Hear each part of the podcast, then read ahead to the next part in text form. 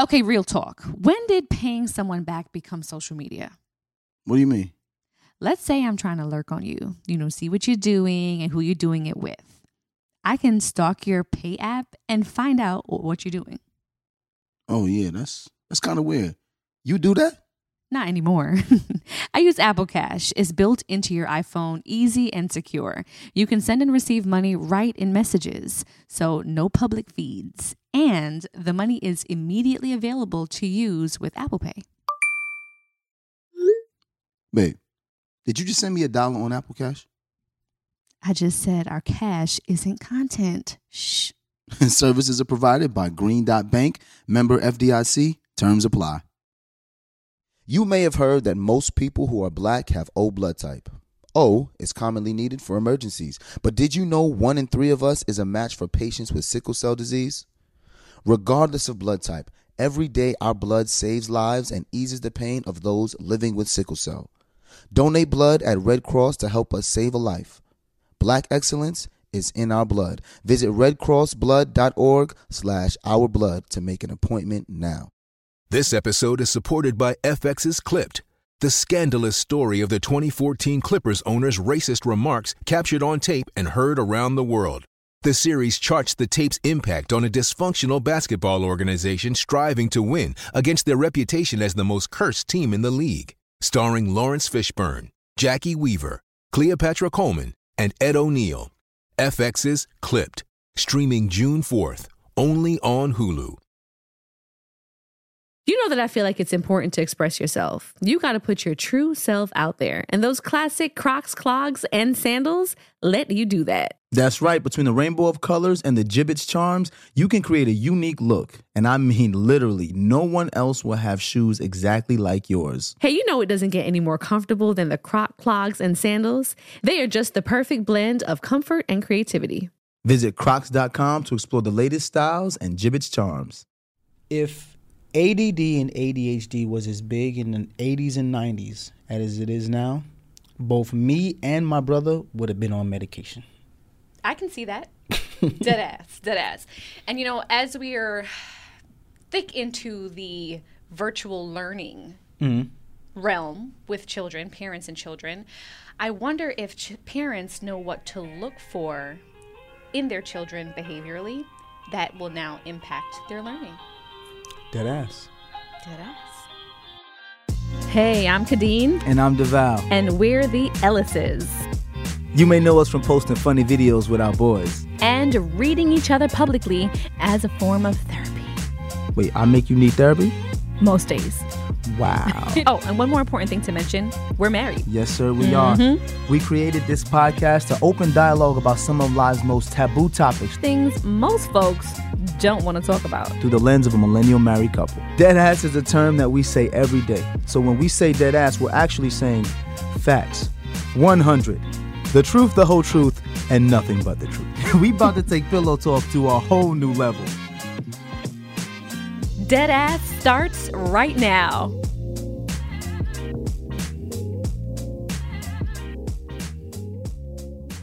So this karaoke song means a lot to me, of course, because uh, y'all know the Devale love the kids. We I love the love the kids. kids. I love them too. And this was an anthem at Prototype when we were doing Prototype. It this was was. an anthem. Oh, I know what song it is. Shout shout out to, to New York. I ain't gonna shout out the artist yet till we after. Okay. All right. All Y'all right. ready? See, I, I was very fitting. I wore my New York.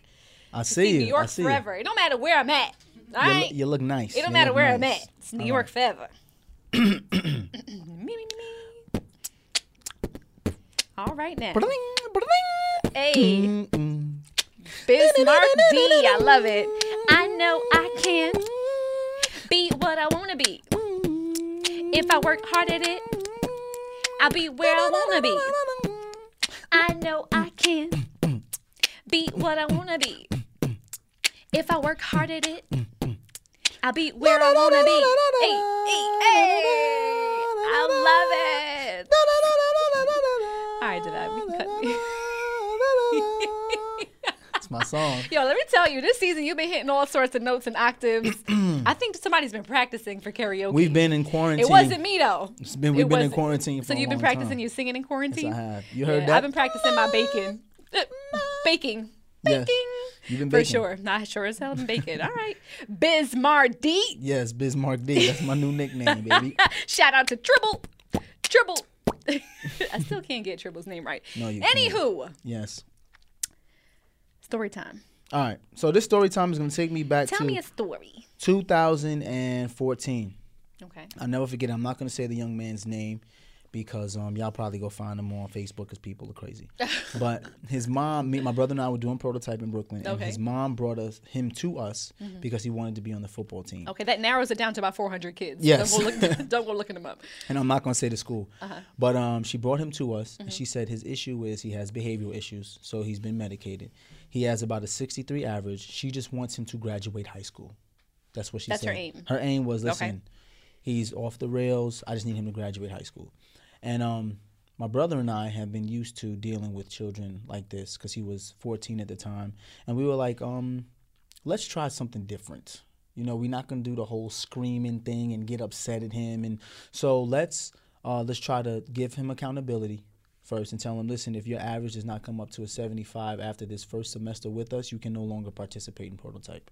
So a lot of times what we notice is if you give accountability to kids and they're around other kids who exist in that same accountability realm, mm. they'll normally just step up ah. without you having Right, to be because super nobody wants to be the, the right. the- They don't want to be the dumb kid the- right or the butt of the joke. the yeah. butt of the joke. So Right. pretty much, we since you know you had to have at least an 85. No one wanted to be the dumb kid at prototype. Mm-hmm. So he worked to get his grades up, right? And then um, we asked him seriously, like, "What's the matter?" He said, "Man, when I take this medication, I just don't feel good. When I'm in school, I'm tired and I feel sluggish." So me and my brother was like talking to his mom and said, "Can he stop taking the medication for a semester and see how it goes?" His grades went up to an 88 after taking a- off the medication. After taking him off the medication, and he started a workout program with us, and we gave him words of affirmation to say whenever he felt nervous. So remember, we used to say, "I'm big, I'm strong, I'm fast, I'm, Mm. I'm elite, elite, I'm, I'm a a prototype." prototype. That started with this young man because he didn't have confidence. So like, if you get nervous before tests, meditate, go to yourself. I'm big, I'm strong, I'm fast, I'm elite, and then we we spoke words of positivity. You can do this. Like you've already done this. Mm. This young man ended up graduating from high school with an 88 average, attending college, and now has his bachelor's degree medication free. and medication free. Yeah. And his mom just wanted him to graduate. She wanted him to pass. And here this young man was able to go on and do well and excel and go to school. She said never in a million years did she think her son would go to college. Wow. And he went on his own merit, earned an academic scholarship. So that's my, my story. I'm proud. I'm not going to say his name. The people who know me probably know this young man because they know who I'm talking about, but I'm not Mm-hmm. going to blast him about what his grades were before prototype. But It's not how you start. I'm how proud you of finish. him. That's true. That's true. You know I'm, what I I'm mean? proud of him. It is how you finish. And he's not the only one. All right, so the new normal, though I really do not want to accept this as like the new normal. They I don't like accept it. It's the new temporary. How about that? it's the new interim, okay, if you will. Okay. Um, but whatever this is, has really changed the way our children um, are experiencing education. Yes. But today we're talking about how virtual learning affects children with learning disabilities. And um, we're here to gain some insight on how to best support our kids through this transition because, like I said, now te- parents have assumed the role of teachers and everywhere else in between when it comes to the educational staff. And um, being a normally in those environments, in school environments, teachers can then Right. pick up on a learning uh, disability that a child may have or some sort of behavioral Right, behavioral um, issue. issue. So now that parents are home with their children, Yeah. you know, how do you really hone in on realizing what those things are? How do we differentiate Yes. what just may be frustration from the parent Right. and um, maybe frustration from the child Right. who just may not even understand or the, t- the parent may not understand how to navigate um, such a, a deficit. So we decided to bring in an expert today Yes. because we don't know nothing about that side of things. We just know our own three kids and we're still learning them. We are still learning them on a day to day basis. Right. So allow me to introduce our special guest today, Dr. Reema Naim. Reema attended the University of Southern California, where she completed her bachelor's, master's, and doctorate. Dang, you was there a three. long time. She was there a long time. Um, in psychology and occupational therapy, her love for animation and creative nature gave birth to the Senso Kids, four lovable sensory characters whose role is to educate clients and families about occupational therapy and the sensory systems we work with. Dr. Yes. Naim received her SIPT, that's Sensory Integration and uh, Praxis Test certification shortly after opening OT Studios Inc. and becoming a CAS, which is a Certified Autism Specialist, to expand her knowledge and passion for working with sensory uh, integration. She currently oversees the business and is working on expanding the Senso Kids brand. She is also a fairly new mama as Yes, well. yes, yes. Clap it up, clap um, it to up. a beautiful little boy, Xavier. Thank you for joining us today, Thank Reema. you We're so much for so happy me. to have you here. Thank you, thank you. And it's amazing that we have you here on the day that your book launched. I know it's crazy. It actually happened. I've been working on this for five years now, Wow. so it's pretty Wow. amazing. Since I opened the clinic, which is five years ago, so That's this is a up. huge accomplishment on my end. No, for sure. and what I love is that in speaking with you, Reema, just having past conversations, Mm-hmm. you talked about um, how much you were able to or desiring to somehow find a way to use your creativity Mm-hmm. when it came to your practical, you know, pr- for pers- profession. And Mm-hmm. I'm, I'm super happy for you. I'm super excited that you were able to navigate this and find a way to integrate um, your creativity and your love for that into your field of work. Absolutely. I mean, I, I initially, as a child, wanted to be a music video director. Oh, That was my okay. dream. You would have been recruiting me then, because I used to Yeah, be y'all a know Kay video used to drop it. know, Kay used to right? drop it in Day. music videos. I was super and I still into. do, just for my husband. Okay. no, I was super into like uh, filmmaking and, and music and and just the, the ability to express myself creatively. Mm-hmm. But um, in my culture and my background, my family was all, you have to be a doctor or a lawyer. That industry Right, is right, too right. difficult Familiar. to maneuver through. Yeah. And um, I went into occupational therapy, got my doctorate, and then I the creative bug did not want to leave me. The creative Never- bug was like, never does. it's going to come out some way, and it came out in my profession, which is um, something I'm so excited about and proud of. That's amazing. Well, I I'm I'm excited about it, and Yeah. I, I you know read the sensory kids, and one thing that kind of interests me was learning about two new senses. My mm. whole life, girl. I was taught about there being five senses. I was today years old when I found out that we had seven senses and not five. Yes. Yeah. And I felt I feel mm-hmm. like now I'm doing my children a disservice. I need to take this book home with me Yes, so that yes, I can introduce the other two to no, my seriously, children. can you can you uh, pretty much break down the the seven senses or the two a- The two additional additional. senses? The two So additional. the, the five that we all know of, right? Yes. We all mm-hmm. know the five senses, mm-hmm. but there are two additional senses, and they are the vestibular system and the proprioceptive system. The vestibular system being the movement and balance system. So mm-hmm. basically, let's say if you close your eyes and you move your head right, left, back, forward, you know the direction you're moving Right. based upon your vestibular sense, which is Right. located in the inner ear. Um, or if you're on a roller coaster and you close your eyes, you know which You know which direction you're direction you're going. going, That's right. your vestibular sense. Okay. Then you have the proprioceptive sense, which is basically muscle activity. So your if I do jumping jacks, the joint receptors are sending connections to my brain that this is what your body is doing in this action, right?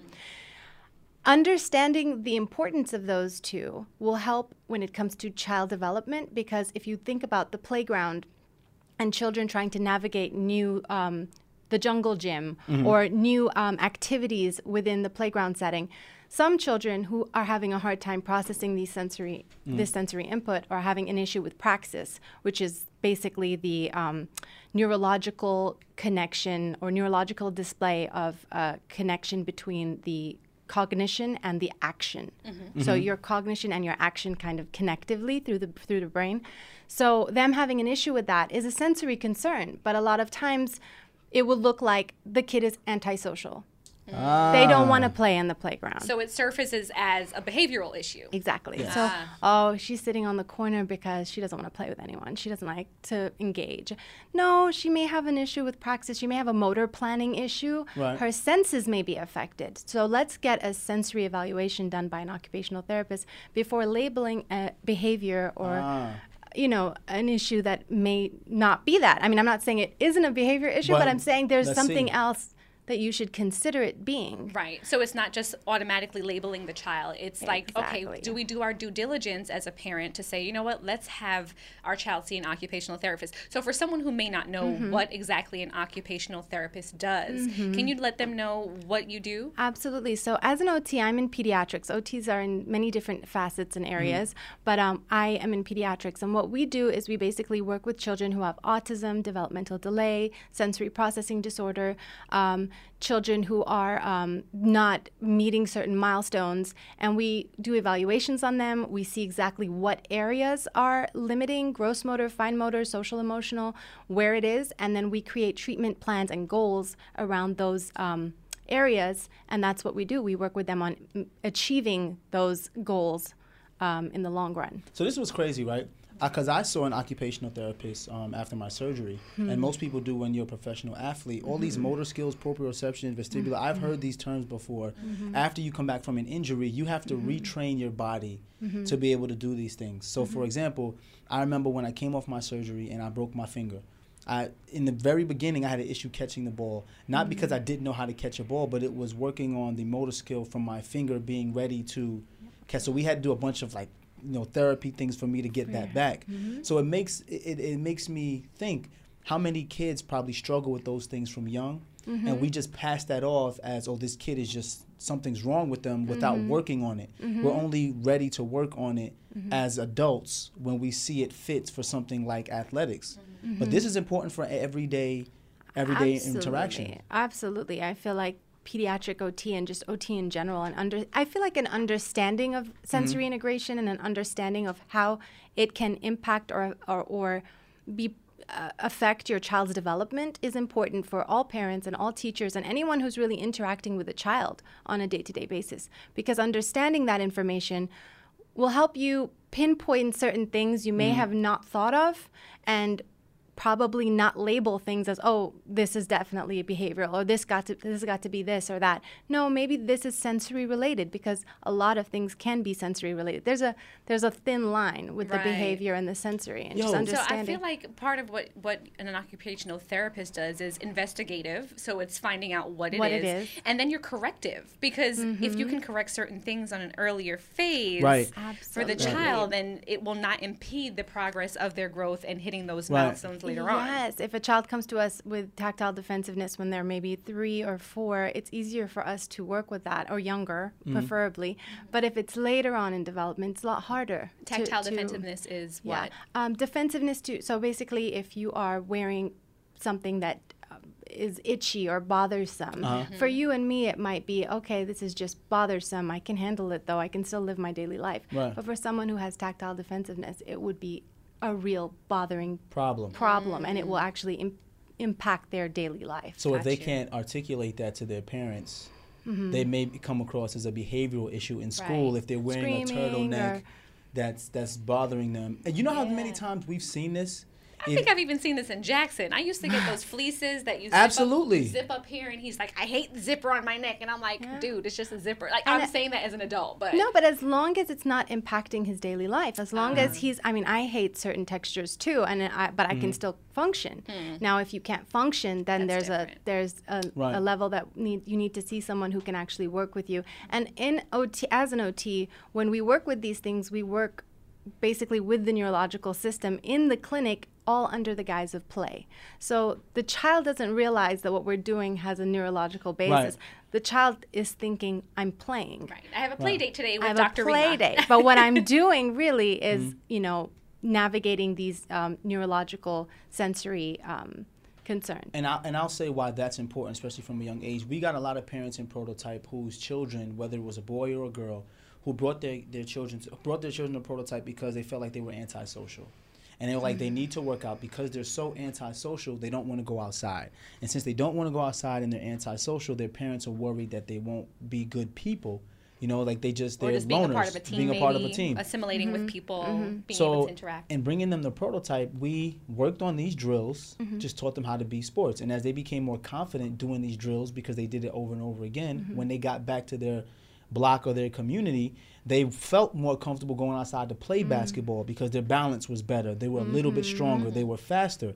And then they started to develop friends because we all develop our society, well, as society, we all develop our friends through play. Totally. So when you make a kid feel more comfortable with their body, they'll feel more comfortable speaking to another child. And I've seen it firsthand with Prototype. Absolutely. I mean, I've seen it just uh, for, firsthand in, in, in playground settings, Mm-hmm. and I've just been. That must just be a great like specimen Oh, the area playground for you. is the, best playground. place. yeah, you can Mm-hmm. see all kinds of things in the playground. But yeah, it, it, it makes you think, and then a lot of the teachers will will identify, oh, this kid doesn't want, to, or for example, um, on the uh, circle time, Mm-hmm. if a child is sitting at circle time and he's rolling around on the carpet and not Mm-hmm. paying attention, the teachers will sometimes think. He's got a behavior Behavioral problem. Right. No, maybe it's his vestibular system, his balance and movement sense Mm-hmm. that may need, you know, maybe, Maybe he's having a hard time processing that inf- that feedback and that Right. sensory information. So, if he's inadequately processing it, then it's unfair to be labeling him as having a behavior issue. Right. So, get him an OT referral. Let's figure out what this is. What this is. But not knowing about these other two senses, Yeah. Right. you don't know, You don't know what about you're these looking for. exactly. And you So, worry as a parent. You just worry. So, are there any tools that parents can use? I guess prior to getting to an, an OT Mm-hmm. doctor, are there any tools that parents can use to help identify a child with some sort of sensory issue or deficit, particularly the two that we are referring to that many people don't Yeah. know about? Right. So in terms of that, I would think a lot of it is if it, for the younger kids, it would be uh, understanding the milestones, right? Understanding your child's level of meeting certain social milestones. If you're catching it in an early, early phase, it's make sure that they're reaching their developmental milestones. Later on, I would suggest, I mean, personally, I would suggest getting an evaluation just because we have specific standardized evaluations the sensory profile, the sensory processing measure, and then we also have the sensory integration and praxis test, which will identify. Um, so the tool, I would say, in identifying the tools, it would most likely be a standardized assessment. Um, getting that done if you see certain characteristics in your child, like the ones we were talking about. Dope. It's just funny how we, even as an adult, you characterize someone as being socially awkward and you notice that they have they're physically awkward as well. And you never think that they may be socially awkward because they've always been physically awkward. Mm-hmm. Mm-hmm. So they've always mm-hmm. separated themselves from people and now they're socially awkward because they were always physically awkward uh, awkward. But i have a question. How are parents because parents are struggling with this. If for the past year almost when it has been a year. It'll be a year Feels in like a March. year, it though. feels the longest year Feels ever. Longer. but when you have children who cannot go to the classroom setting, Right. so there is no carpet time, rug time, like right. There's no kids- interaction with there's no children interaction. anymore. Yeah. children are literally sitting at the computer and then coming to talk to their parents. How can parents like Mm-hmm. begin to look for these signs at home because you don't want to spend a whole year. We don't know how long we're going to be like this. Absolutely. And so many milestones can be hit Can- within yeah. a year, d- even just many. depending on the child's age range. I mean, Right. Mm-hmm. most of them we look for, I, I would say, is it safe to say, are when they're younger, like in a couple months? And, I would and years, definitely but- look for everything the earlier the the, better. earlier the better. Right. Um, I know the CDC has a checklist that you can download for free um, that kind of gives you an idea of what milestones your child should be meeting at certain points. Um, so following those milestones, making sure you're with your pediatrician. Your pediatrician is also looking at this stuff too. Right. So communicating any concerns to your pediatrician. Um, but as for virtual learning, um, yes, uh, it's definitely a cause. It's, it's definitely a concerning thing when you have a child who may have sensory concerns Yeah. and they're in home with a with the inability to do much so movement breaks are huge being able to take movement breaks Yes. um, understanding that they may need to do the proprioceptive jumping jacks and Yes. get a little bit of vestibular you know uh, movement going So the importance of recess. Recess, Yes. yes. necessary. Absolutely Yes. important. Um, there are things like fidget toys that are huge. I just just, said talked that to about Kay it. about the He fidget did. spinners. Yes. Not only that, but chewing. I don't know if you were one of these people, but chewing on your pencil. Uh, a lot of the kids Pencil, have these little chewy, the little chewy things that you can chew on instead of the pencil. Mm-hmm. Um, proprioception. That's your jaw muscle activity, kind See? of giving you some sort of ability to fo- little maintain a little more attention, a little focus. Um, even even the sense of taste, like Mm-hmm. eating things like sour candy or something that alerts you. You know what I mean? Um, little things like that to just oh, Stimulate. stimulate and awaken. Yeah. Now, this is important because Jackson Mm-hmm. is the one kid who will always be like, "I need something. I gotta eat something." And he's always, and it makes you wonder. I thought it if- was just him being a growing boy. So I'm like, Mm-hmm. he's going to eat me out of house and home soon. Do you ever watch him when he's on his computer? Yeah. Whenever he's on his computer, he's always doing something else while sitting on the computer. Yeah. He's always Yeah. he, he has his phone, and sometimes I'm like, put your phone down. Mm-hmm. Then he'll put his phone down, then he'll have his pencil. He's like twirling his pencil, he'll put, and I'm just like, bro, what Right. is wrong with you? Like, sit still. But that's when I had to check myself, and say maybe I shouldn't tell him to sit still. Mm-hmm. I should find something for him to do. Maybe that's helping modulate his sensory arousal level so that it's at optimal level of arousal where he's maintain, able to maintain the, the focus and attention needed. Um, Right. And I think that's great that he's found. Now, if there was a, if, if he was unable, like, if, it, if it was impeding his chances of focusing Mm-hmm. Right. entirely and he was not getting anything done, then I would say, okay, this is a Right. cause for concern. But if Right. he's finding ways to modulate his arousal level and get himself to focus, then that's actually not something to to judge, but to encourage. Okay, if that helps you. If sitting on a wiggly chair helps you, Yeah. okay, let's do it. You know, what I what's funny? You mentioned the wiggly You- chair. you're about to say it. I'm about to say it. Jackson, we've set up his room, a space in his room where um, that's his workstation for school. You know, because we wanted to mimic the classroom. So I literally got him a desk and I got him this like swivel chair. You know, it's blue and it goes up and down and it swi- swivels, right? So at random points. During the, day, day. we'll be downstairs in the kitchen or whatever. He's in his room concentrating, and then we'll hear like a boom or like a crash. And we're just like, what the hell is going on up there? I'm like, it's not gym class. I don't know I what he's know doing it is. experience. He's like falling out of the chair or he's spinning or he's just doing something. The chair is broken now, Reema. Oh, no. The whole Yes. back of the chair has fallen off. fallen off. The 'Cause he's screws like- are everywhere. He's been like, and he's just, you oh. know, and now that you mention it, I'm like, Yeah. that's that's Jackson. But That's this is the crazy doing. thing. Academically, he's through the roof. And athletically, he's just he excels athletically. But go. if he were in a class setting and kept moving, you know what they'd say? Yeah. He has a behavioral issue, and you know Yeah. he needs to go see someone about it because he won't sit still. That was my brother Brian, Mm-hmm. and I got the I got in trouble for the same thing. Devale won't be quiet. He won't sit still, Mm-hmm. and I I worry that he's going to get to a point where they're like, well, he needs medication. Because when I worked with I worked with a ton of middle school kids for the past 10 years. And there's always a point when they get to about seventh grade where we see young black boys in particular where it's like, oh, he needs medication. He has ADD or ADHD. Mm-hmm. And their parents will bring him to us at Prototype and be like, well, before we do this, can you guys work with him and see what it is? Mm-hmm. So we give them a, a workout regimen for them to do at home and mm-hmm. for them to do with us. And we've noticed that their behavior calms down when they work out. Right. So can you talk a little bit about how movement just helps? Yeah, absolutely. Uh, proprioception is like the Mm. main modulator of everything, right? Like Mm. uh, we always consider it like when everything fails, use prop. Mm-hmm. Um, and it's basically muscle activity, Gotta which is what you're saying. Muscle activity, whether it's pushing something heavy, whether it's, um, you know, uh, doing any climbing Mm-hmm. activities, things that really incorporate muscle strength and muscle activity is a modulator. So if a person is super high aroused and unable to pay Mm-hmm. attention or low arousal and needs a little push, it's always a good idea to incorporate prop. And that is something you see as well from an athletics perspective. I feel like Devale is like the poster child for that. Because if this guy is go. not pushing a Here weight or lifting, you know, a, can't a barbell, he Can't cannot focus. focus. No, seriously. It's like he literally has Seriously. to be moving Every in order to be calm. I'm at your house every day with your husband. Every I day I have to lift weights.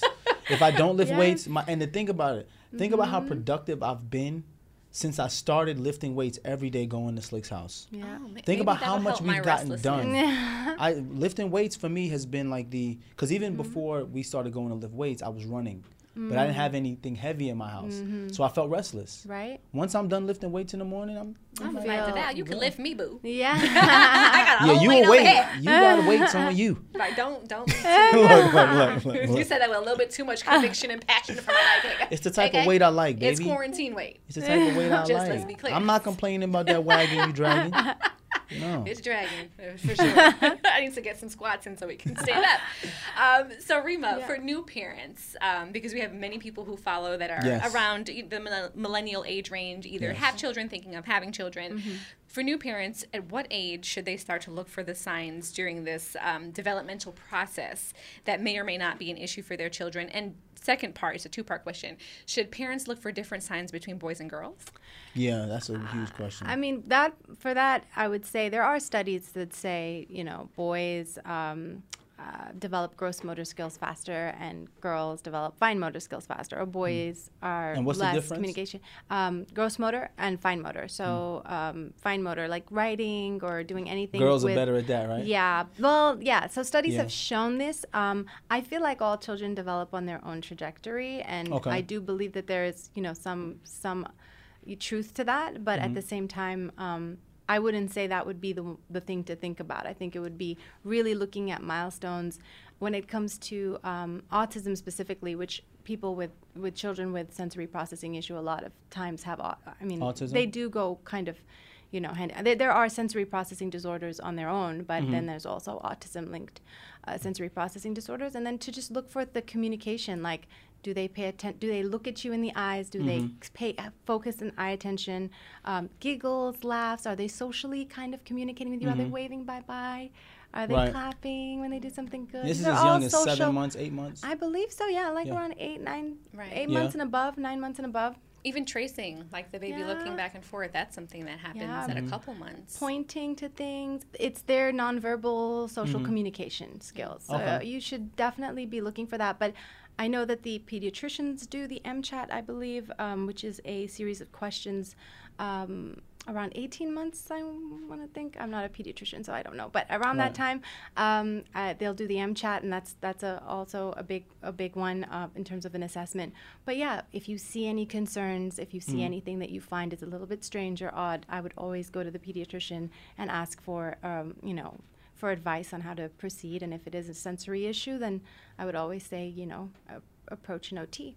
So if a child is sus- uh, suspected to have autism, Autism. for example, um, it would be an assessment from an OT at first. It is that typically what happens? It would be from the pediatrician first. Okay. The pediatrician would screen it. Okay. Um, and then they would go on to refer you, whether it's to a developmental pediatrician or whoever else that they would. But we, we would get the referral after that. So the Gotcha. developmental pediatrician or the pediatrician would refer. I know that it's been heavily debated where autism or any of these I was gonna ask the um, same behavioral um, issues or, or you know problems maybe arise, and I know that there's probably certain risk factors that maybe start as early as when a woman is pregnant or not. Um, I thought you was gonna ask about the vaccines because now well, with that's part of it. You know, we're, Okay. that's a big um, hot button 'cause I don't know topic if now. I know you're an OT, but The I don't know MM if that's The MMR vaccine, I mean, there's no there's no real justification. I mean, I know people feel strongly about vaccines, but Yeah, that's sometimes people are really either on board about it or so. not. What do, you, what do you think?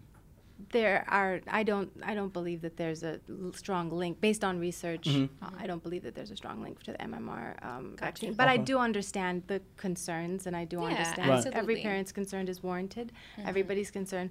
Um, That's the concern for the COVID vaccine now because Oh, we're like yeah. we don't want to be the first to try it. And Right. if you have young kids that have to go back to school, I'm not going to just let you stick my kid with a needle and we don't know what the long term Right. effects right, are. right. Um, So- There's no like bulletproof, clear cut like reason or Mm-hmm. um, explanation as to how autism appears, Right. uh, which is you know kinda concerning. It's and Yeah. concerning, yeah. And I feel like you feel like if there was a way that we can combat this, be you do it. Yeah. And we'd be doing it as early as maybe when you're pregnant because you can relate to this now as a mom. Um, I'm sure, uh, Reema, in that. You try to do everything perfect while you're pregnant. Like you follow all the rules. Yeah. Don't eat this. Yeah. Do that. Take your prenatal. Do that.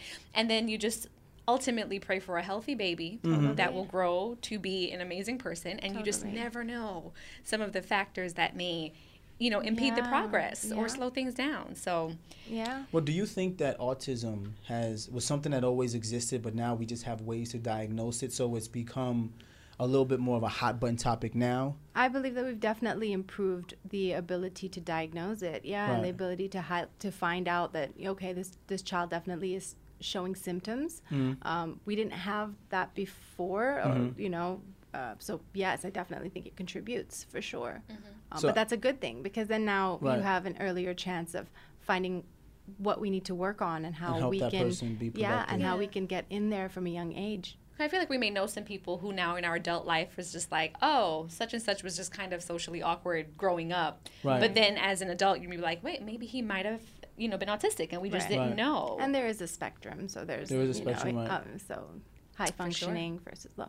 yeah. Because I know some high functioning people now who I think may have been autistic, but some people just crazy.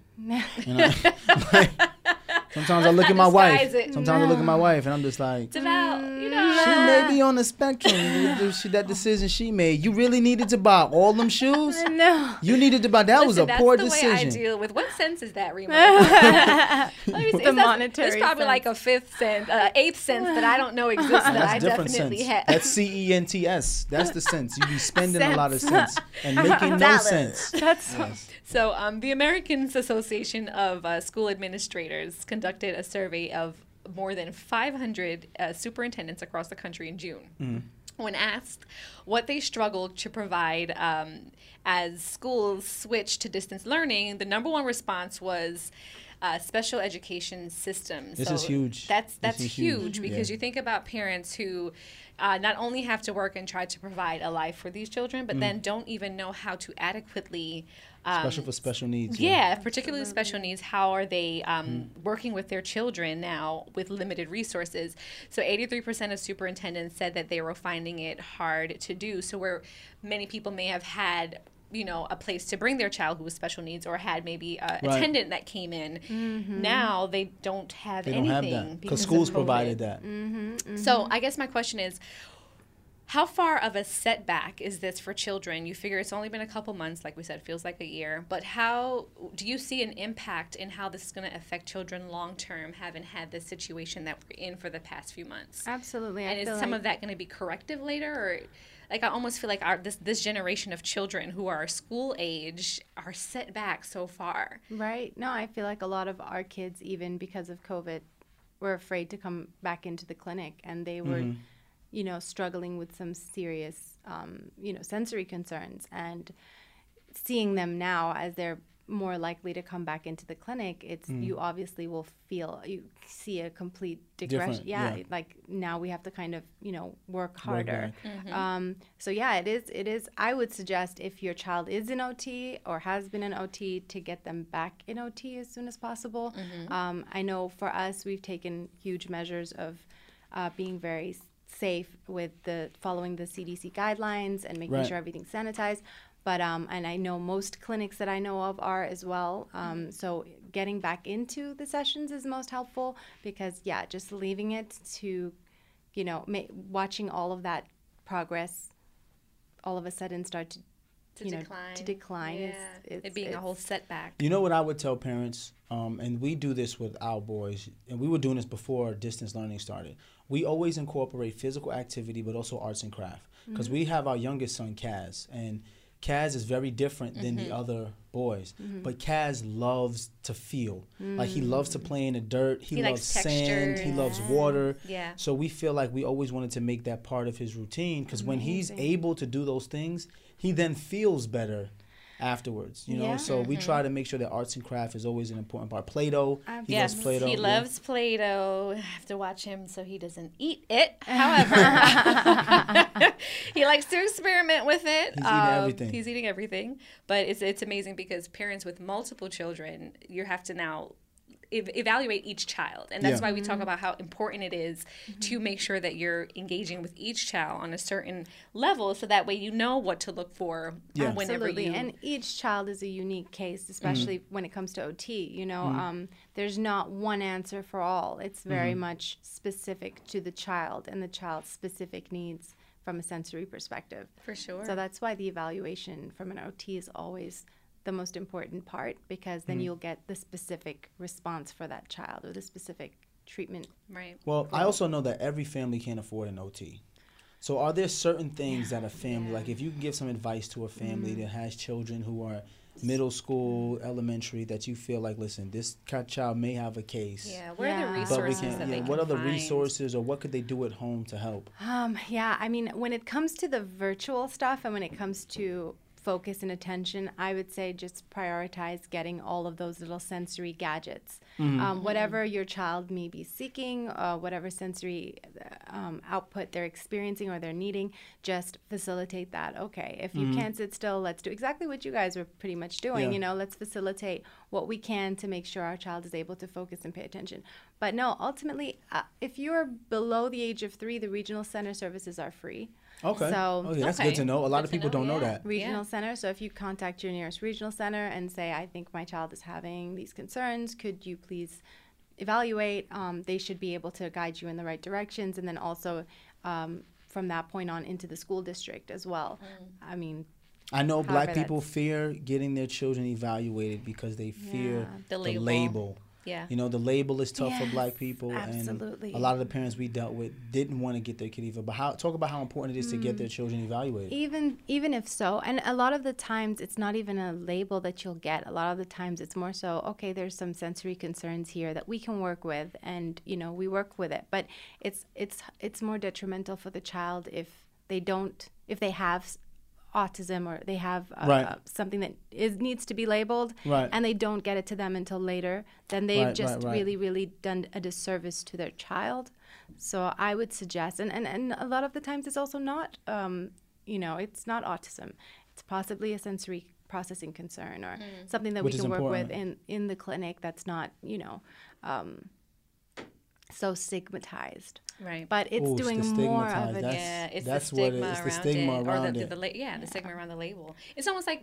someone going to seek therapy. You know, Right. There's just a something as simple around as that. There's a stigma around therapy. It's like, oh, you're not right in your head if you have to go speak to someone about the way you're feeling. especially in the black community. For sure. that needs to change because Yes. if you don't if you don't get the help you're doing the bigger the bigger disservice to your loved ones to yourself to Mm-hmm. your children the disservice is coming on in a higher level than than just living with it and acting Right. like everything is perfectly fine um, and it'll catch up to you in the end yeah, especially when you know that a lot of this can be corrected. uh, I know. on. If you wait Yeah. until 15 to get a diagnosis, well, Yeah. we could have done so much more. Yeah. if- you know what I mean? Yeah. Um, so what's the point in?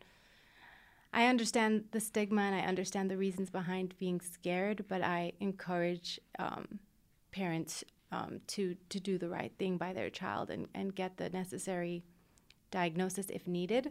Yeah. Um, but evaluation. I would encourage the same thing because um, the stigma comes from a lack of trust that black people have for healthcare professionals, uh, specifically if they don't look like them. Right. So a lot of the black moms and dads that we had come through our prototype was like, I'll take him to go see someone, but they got to be black. because, you know, if you don't understand black culture, if you don't understand black people, when you look at things, you look at things through a lens that everything they do is wrong Right. anyway. Or almost feeling like you want someone who can relate to your particular struggles or Right. traumas that you may have had to endure. Same thing with a, um, a, a midwife. When I was seeking a midwife, Yeah. I was like, let me find the blickety blackest one that I could find. Right. Because I'm Right. like, she's going to understand that black women are dying, you know, through, during childbirth. Right. Right. You know, black babies are dying at a way faster rate than, than Right. our white counterparts. Right. So I think that's super important. And, and, and I mean, do you see diversity in your field? I do absolutely. A lot of a lot of incredible um, African American OTs that we have. A lot of doctors of OT. A, a lot of people doing amazing amazing things in the field. so we got no excuses, people. No, we got no excuses. No excuses. Definitely. A friend of mine um, found out that her son was autistic very early on, and I applaud her because she has been super involved and invested in making sure he has every resource Mm-hmm. available. They're based in New York, Okay. um, so she said that she was just surprised at how many. You know, available resources were literally Oh, at her fingertip. Yeah, when you She research. show, she posted a, a, her son's schedule like on a on a weekly schedule, and he had this therapy, that person, this person. You know, literally every person was in a time slot to ensure that mm-hmm. he was getting the Right, total package right. and help that he needed. And I really applauded her, and I, I I was happy that she was letting people know because, like we said, with the stigma, she could have been like, well, I'm not going to show my baby as much because he is autistic. Right. Instead, mm-hmm. she's empowering people to speak up about it. you know, that. and in, inspiring people to say, you know what, get your Yeah. child checked out if you see something is not, you know, normal. Absolutely. And many times it is a collaborative effort. You know, it is the OT, the PT, the speech Mm-hmm. patho- speech language pathologist. It, it is a whole bunch of people working together to to help this child you know, live the best life possible and as independently as possible. Yeah. And you see a huge difference from kids we've seen. We've had children that have been with us since a few months old, um, now, you know, a few years old. And you see a huge, huge, significant growth and difference if parents are consistent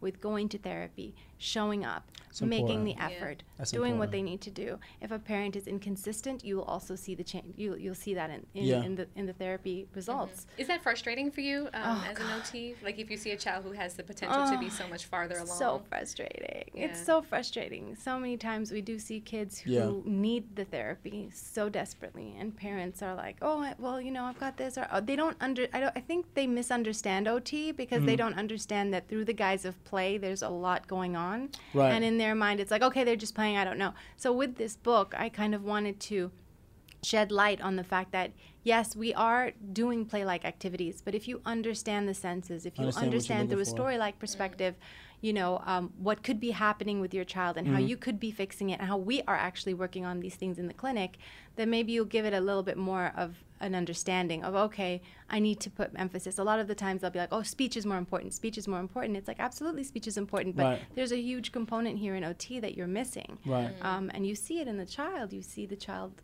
not reaching the max potential in that. Is there a link between sensory um, issues and or the approach that you take as an OT and like the Montessori method? Because I know that Montessori, Montessori learning method method, is is, a lot of a play. lot of play based. Yeah. Play-based. For us at first, I was kind of like. They play all day. Like, what does that mean? Like, I think you could play at home. Like, Yeah. why am I paying you fifteen hundred dollars a month to play? Um, and then we kind of like bought into the sauce at one point uh, with Cairo for a little bit. He wasn't Yeah. feeling that particular school in particular, but I know that there's some amazing Yeah. people who have sent children, sent their children to Montessori schools for I like- years, and, yeah. and Yeah. they saw amazing. Um, you know, amazing Results. results, with their Right. children. So, is there a direct link you think between like the sensory Montessori method? Yeah, I mean, it's this. There is, I'm sure, sensory perspectives in the Montessori method. Montessori being the educational component, and sensory Mm-hmm. processing being being more of a you know a medically driven Mm-hmm. uh, product. Um, but yes, I mean, I'm sure they incorporate. I was in, went to Montessori as a child myself, and Okay. they Oh, do wow. incorporate a lot of sensory activities into it. And there is a, I guess a, a kind of link, but Right. they're two very they're they're still two separate Two separate. Well, we grew up in the exact opposite of Montessori. We were in school where you had to sit your ass mhm. down. We did. Do not. If you were fidgeting, you would get hit with a ruler. Yeah, Which now mm-hmm. I'm starting to mm-hmm. think about how many. Mem- think about how many behavioral issues there were in we Bethlehem. were abused. There were a lot of kids. now we, that I think about we it, were. We oh were my though. goodness. You, you know better now. You do better. Yeah, But, corporal um, punishment was a thing in the school. That Devale and I went to the same elementary school. He stayed for a couple years. I stayed throughout the entire um, elementary and like junior high school phase of life. But And the people who were able me- to to thrive in there were super successful. But there were a lot of people who left Bethlehem and and now that I think about it, you never gave them a chance to work through their sensory, Sensory issues if they had. You yeah. considered Oh it my was goodness! It, it was, was- the actual opposite. it was. Do not move. If you move, you get popped with a ruler. Yeah, Right. children If you that say moved something, or pop. spoke out of turn or Mm-hmm. anything, there was like a consequence for that. And I will couple that by saying that there was a lot of love in that school too. Absolutely. As, as hard as it may seem, you know. Absolutely. But um, there was a lot of love in that school Yeah. as well, and a genuine care for the child. But I also we spoke about Mm-hmm. generational traumas and like how we came to um, pass down these ways of child rearing that they deemed Yeah. necessary at the time when it Mm-hmm. years ago. Like you know, you got to keep a black child in line by like beating them and making sure that they know there's consequences for their action. So I never want to say that we were in a very hostile environment at that time. But We're both there was as a successful as we are because, in part, because of Bethlehem Baptist Academy. Yeah. Right. But I do also understand that there are certain things that I allow Jackson to do because I've learned better that my mom would have never allowed me to do. For example, Absolutely. they, my mother would have got me a chair that does not turn, does not swivel, the back cannot move. I would not have any toys, No devices. no devices, no phones. But Jackson gets to sit at his laptop Right. with his device, with his toys, in a chair that moves Right. because it allows him to find a way to focus. That was the exact opposite. I would have been in a, a all white room Mm-hmm. with one chair and a notebook and just uh, had you know just had to work like that. Yeah, and that's why I feel like it's so important to provide the education and the awareness. Absolutely. Because then other parents will also start to see things the way you do, and other teachers will start to see things the way you do, and start to understand. Okay, there's more to this. Right. And there's uh, better ways that we can handle this for the development of the child. Yeah. And it's important now, especially with so much distant learning. But um, Yeah. Reema, you don't have to run right because we have to do listener letters. But before we do listener letters, we have to take a quick break. Okay. So you cool, no, right? I'm cool. Yay, that's Okay, good. We cool. love So- to get an expert perspective on uh, when people write in. So, Okay. yeah, we'll come back after we uh, pay some bills. Pay some bills because y'all seen Kay likes to spend all these Sense. cents. It's Shake all about spends all these sense. cents. So Devale thinks that I lack common sense, but I really don't. I just like spending sense. As long as it's a deal, though. Gotta So let be me go a pay these bills so I can just pay for whatever it is that she just described just now. We'll be back. We'll be with right listener back. letters.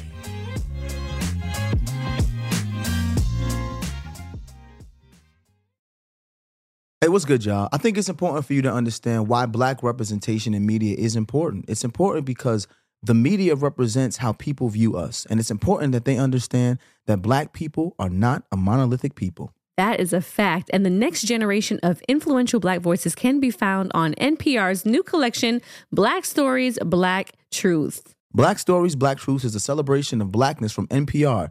Each of NPR's black voices are as distinct, varied, and nuanced as the black experience itself. Every episode is a living account about what it means to be black today, told from a unique black perspective. From Bobby Shmurda to The Wire, Michelle Obama to reparations, there's no limit to the range of black stories, black truths. Black perspectives haven't always been centered in the telling of America's story. Now they are the story. In NPR's Black Stories, Black Truths, you'll find a collection of some of NPR's best podcast episodes celebrating the black experience. Listen now to Black Stories, Black Truths from NPR, wherever you get your podcasts. Okay, real talk. When did paying someone back become social media?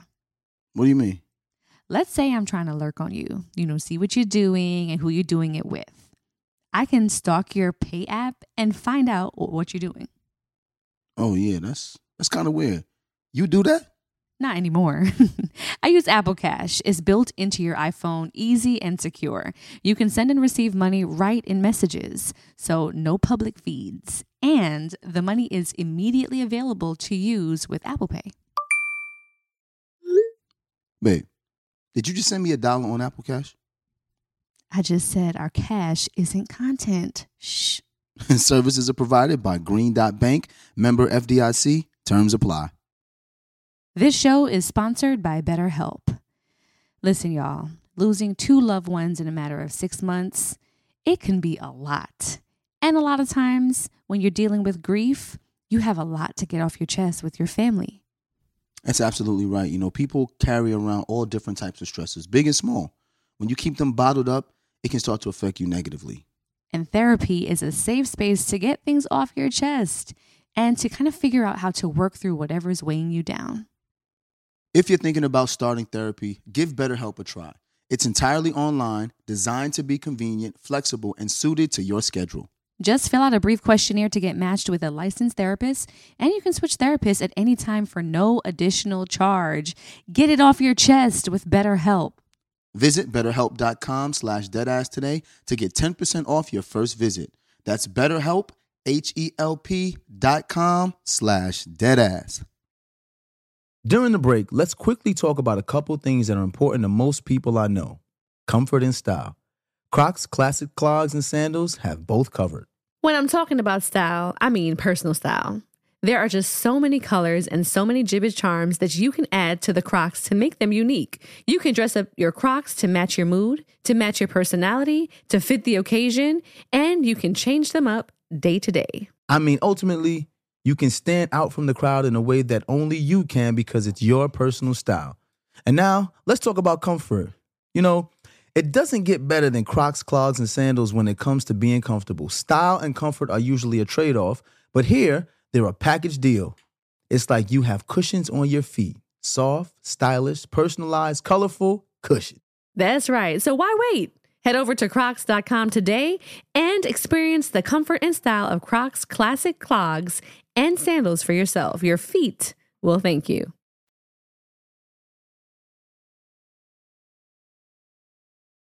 All right, we back. I went and paid mad bills. I went and stripped too, so I can help, you know, cover whatever the lack is. I got to make ends meet. Got to make ends Clearly. meet. All right. Clearly, So, did, you did something strange for a little change. I had to with the way you spend money, but um, we All are right. back now. We got listener letters. Like like I said before, we have Reema Naim with us, Doctor. You keep, Doctor. you keep leaving off the doctor, yeah. but my good my good sis No. has been in school for mad years. Anybody Okay? who go to school for nine years deserves to be called doctor. Absolutely. Because I did four, and it felt like woo, woo. All right. So uh, we are back with Dr. Ne- uh, Reema Naim, and we're going to answer these listener letters. We have one today. I'm going to start reading out loud. I am a married mom. Not me. She is.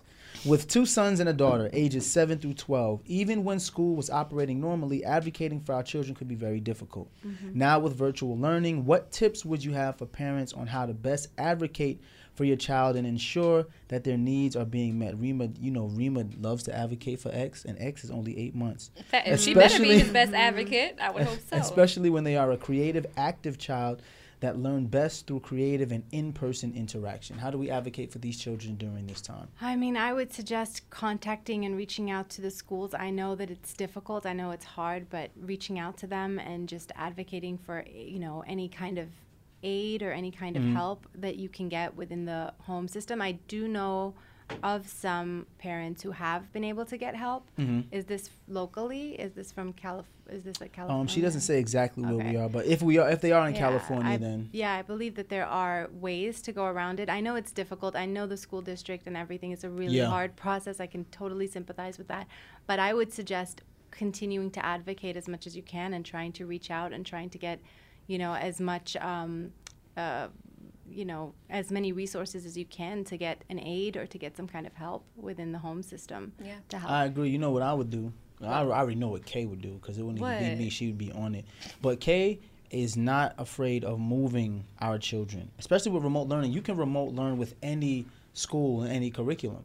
So Mm-hmm. if that curriculum does not fit with your child, hey, you know what? I may have to remove my child from this situation Right. and try to find Yeah. a remote learning curriculum that works Yep, with with helps them moving forward. That's what I would do. Because you know, as much as I, I don't like to be, it has a negative connotation, helicopter parent or like being over your child. For me, it's not about being a helicopter mom. It's about being involved. Like there's a difference. You know what I mean? And knowing what I'm looking for with my child.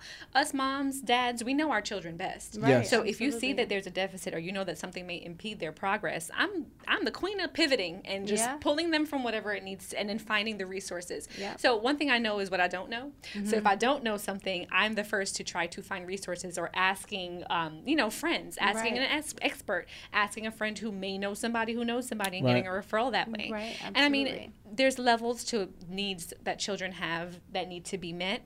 Um, for us. The simplest thing so far, just to even get that in person interaction for the children together, is just creating a safe space of families who we know have Yeah. been, mm-hmm. you know, Yeah. quarantining, You can- have been laying Yeah. low. Right. Your kids haven't been in school. My kids haven't been in school. So Right. Definitely have, have found know, that community. we Yeah. found our Definitely found community community. where we feel mm-hmm. safe because we Yeah. definitely don't take COVID lightly. So there's a certain community where we say, okay, y'all have been at home. We've been at home for the most part. We can then get our children together and then create small playgroup environments where the kids can get together and play safely. Absolutely, You know, I think that's very necessary. Jackson says he misses the interaction that he used to have with his classmates, and I get it. Yeah, and Yeah. I mean, we've not been through this before, so we don't know what the long term situation Right. is going to be. Everything is so up in the air, and so, mm-hmm. you know, so it is important to make sure that you're giving them similar activities or similar things that they were doing beforehand, but in a safe space, in a safe, controlled space. For sure. I will say this too. I'm going to look at the camera directly when I say this.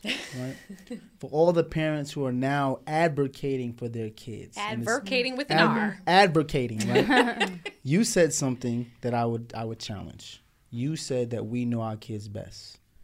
I challenge that because these kids spend six to eight hours with these teachers mm-hmm. every day.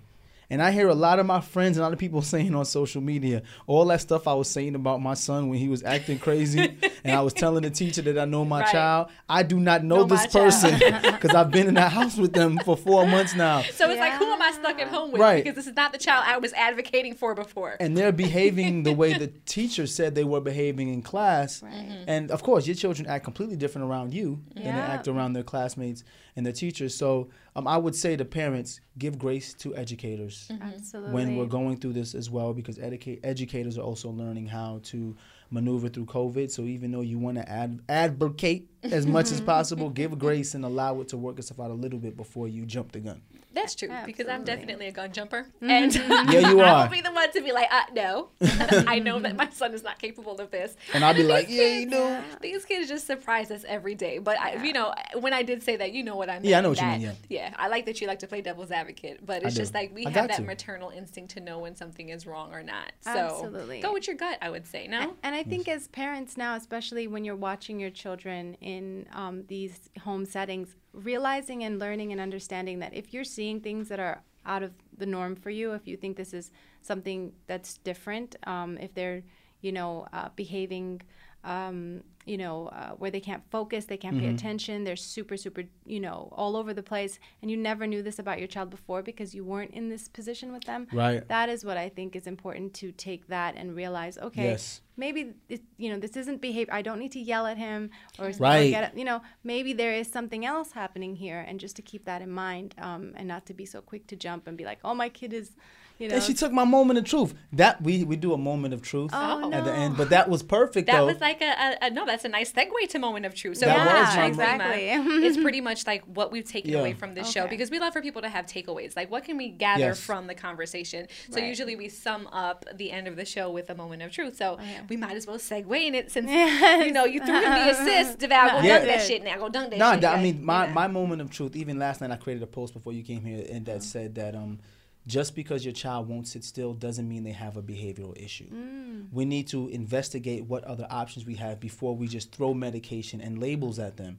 Go see someone and see if there's something else going on. Mm-hmm. Right. You know, and that that was it. Like they, they, he may still have a behavioral issue, Right. but he or she may not. yeah. So before we just run there, Mm-hmm. let's try to exhaust all options. And this, to me, is a viable option because I've seen sensory issues with kids for over Mm-hmm. the past decade solve a lot of problems on kids who are both medicated and unmedicated. So Right. dope. And I'm an advocate for that. also just to find just to say this if you do see these sensory issues or sensory concerns and they're not impeding your child's daily life your child is completely learning and going to school fine and you know it's minor um, you know it's okay it's Mm-hmm. not something to say oh my god my child is you know itching because they have a sweater on Right. this is something i need to be concerned with i know i'm super Mm-hmm. um, you know aware and hyper um, aware There's of nothing anything worse that than happens with my son sequins under the armpit. Yeah. Have you ever worn a dress that like Yeah. off the Yeah, the top? sequins under when the armpit sequins under the killing me. armpit Yes. can be all itchy and it gives you a whole rash. But just know that as long as it's not impacting daily Right. life, as long as it's not impacting still their daily life, they can Yeah. still function. They're okay. You know, then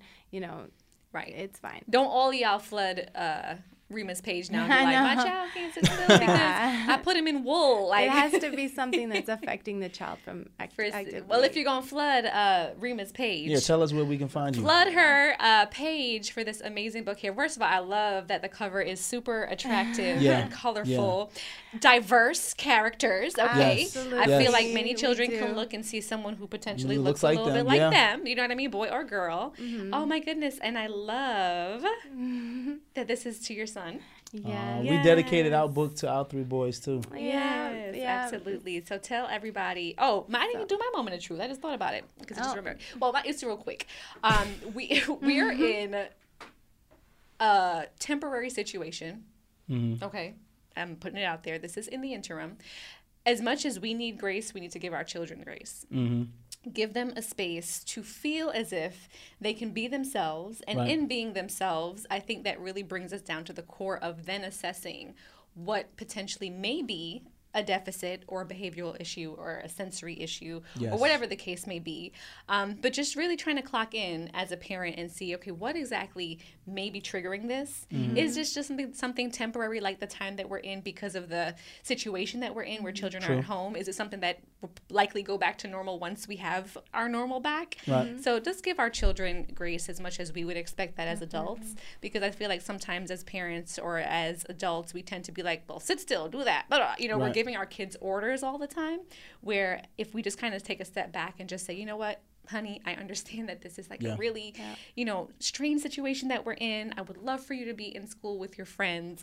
I would love for you to have this particular, you know, playroom or classroom setting. Right. Um, just letting them Yeah. be and then moving from there. Because it is a huge change for them, and Yeah. Yes. realizing as much as it's affecting you, it's really, really them that is. Yes. Yeah, that man, I have my days where I'm just trying to keep it together. Yeah. Okay. Absolutely. All right, Reema. So, Dr. Reema Naim, tell everyone where they can find you, where they can find your book. The um, this is the first book in a series, um, and it's called The Adventures of the Senso Kids, and it's basically the Senso Kids who are four sensory characters that represent the sensory systems we work with, and they're like mini OTs.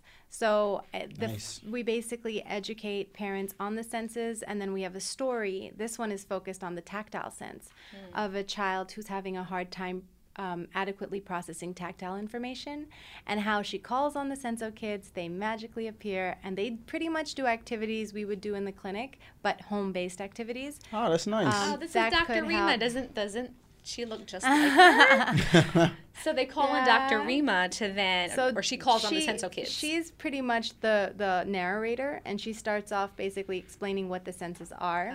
Then we go into introducing the Ah. senso kids, so you know who the senso kids are, and then we go into the story. this is very in depth. I Nice. love it. It's So pretty. and at the it's end, healthy there's a parent-teacher education page which explains in a little more complicated language Mm-hmm. um, what the character in the story was dealing with and how the senso kids helped her and Ah, why those it. activities were helpful for her. Oh, I love And That's this is the first That's is dope. the first is um, the touch sense, and then we're gonna come out with more on the vestibular and the probe and the other senses to give That's a little dope. bit more education. the on that as senses well. that I found out about today. Yeah. You was today years old. I was today years old, y'all. well, where can they find you on social media, Oh, at- Dr. Reema? At OT Studios LA. Fabulous. Yep. You got all the Yes. tea right there. Sounds good. all right now. And uh, be sure to find us on social media, y'all. Um, Deadass the podcast on Instagram. Yes. And Khadeen I am. And I am Devale. And if you're listening on Apple Podcasts, be sure to rate, review, and subscribe. Dr. All Reema, that good thank you stuff. so Thank much you for for joining having us. us. Thank you so much. All right, we'll see Reema you. I'll be there pushing weights tomorrow morning. at the Yes, like I normally do. know. Because what sense is that uh-huh. again? Proprioception. Proprioception. Proprioception. See, I'm going to start using that in my everyday language. Push the weight, baby. Push the weight. There you go. Dead ass. Dead Ass is a production of iHeartMedia Podcast Network and is produced by Denora Pena and Tribble. Follow the podcast on social media at Deadass the Podcast and never miss a thing.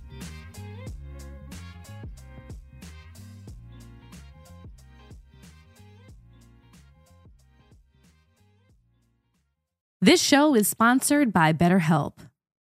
It's a simple truth. No matter who you are, mental health challenges can affect you, and how you manage them can make all the difference. That's why everyone should have access to mental health support that meets them where they are and helps them get through.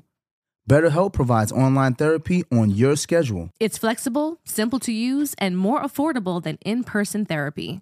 Connect with a licensed therapist selected just for you. Learn more at betterhelp.com. That's better, H E L P.com. You may have heard that most people who are black have O blood type. O is commonly needed for emergencies, but did you know one in three of us is a match for patients with sickle cell disease? Regardless of blood type, every day our blood saves lives and eases the pain of those living with sickle cell. Donate blood at Red Cross to help us save a life. Black excellence is in our blood. Visit redcrossblood.org slash our blood to make an appointment now. You know that I feel like it's important to express yourself. You got to put your true self out there. And those classic Crocs, clogs, and sandals let you do that. That's right, between the rainbow of colors and the Jibbitz charms, you can create a unique look. And I mean, literally, no one else will have shoes exactly like yours. Hey, you know it doesn't get any more comfortable than the Croc clogs and sandals. They are just the perfect blend of comfort and creativity. Visit crocs.com to explore the latest styles and Jibbitz charms. It's time to celebrate Black History Month at the Walmart Black and Unlimited Clock. One at Flatiron Plaza in New York City and one at Ovation Hollywood in Los Angeles from 8 a.m. to 8 p.m. With giveaways dropping every hour on the hour, it's a perfect time to try, like, and share black led products. It's free for everyone, and it's your chance to see how you can level up your daily routine with black led products that are creating a new world of choices at Walmart. Trust, you don't want to miss it.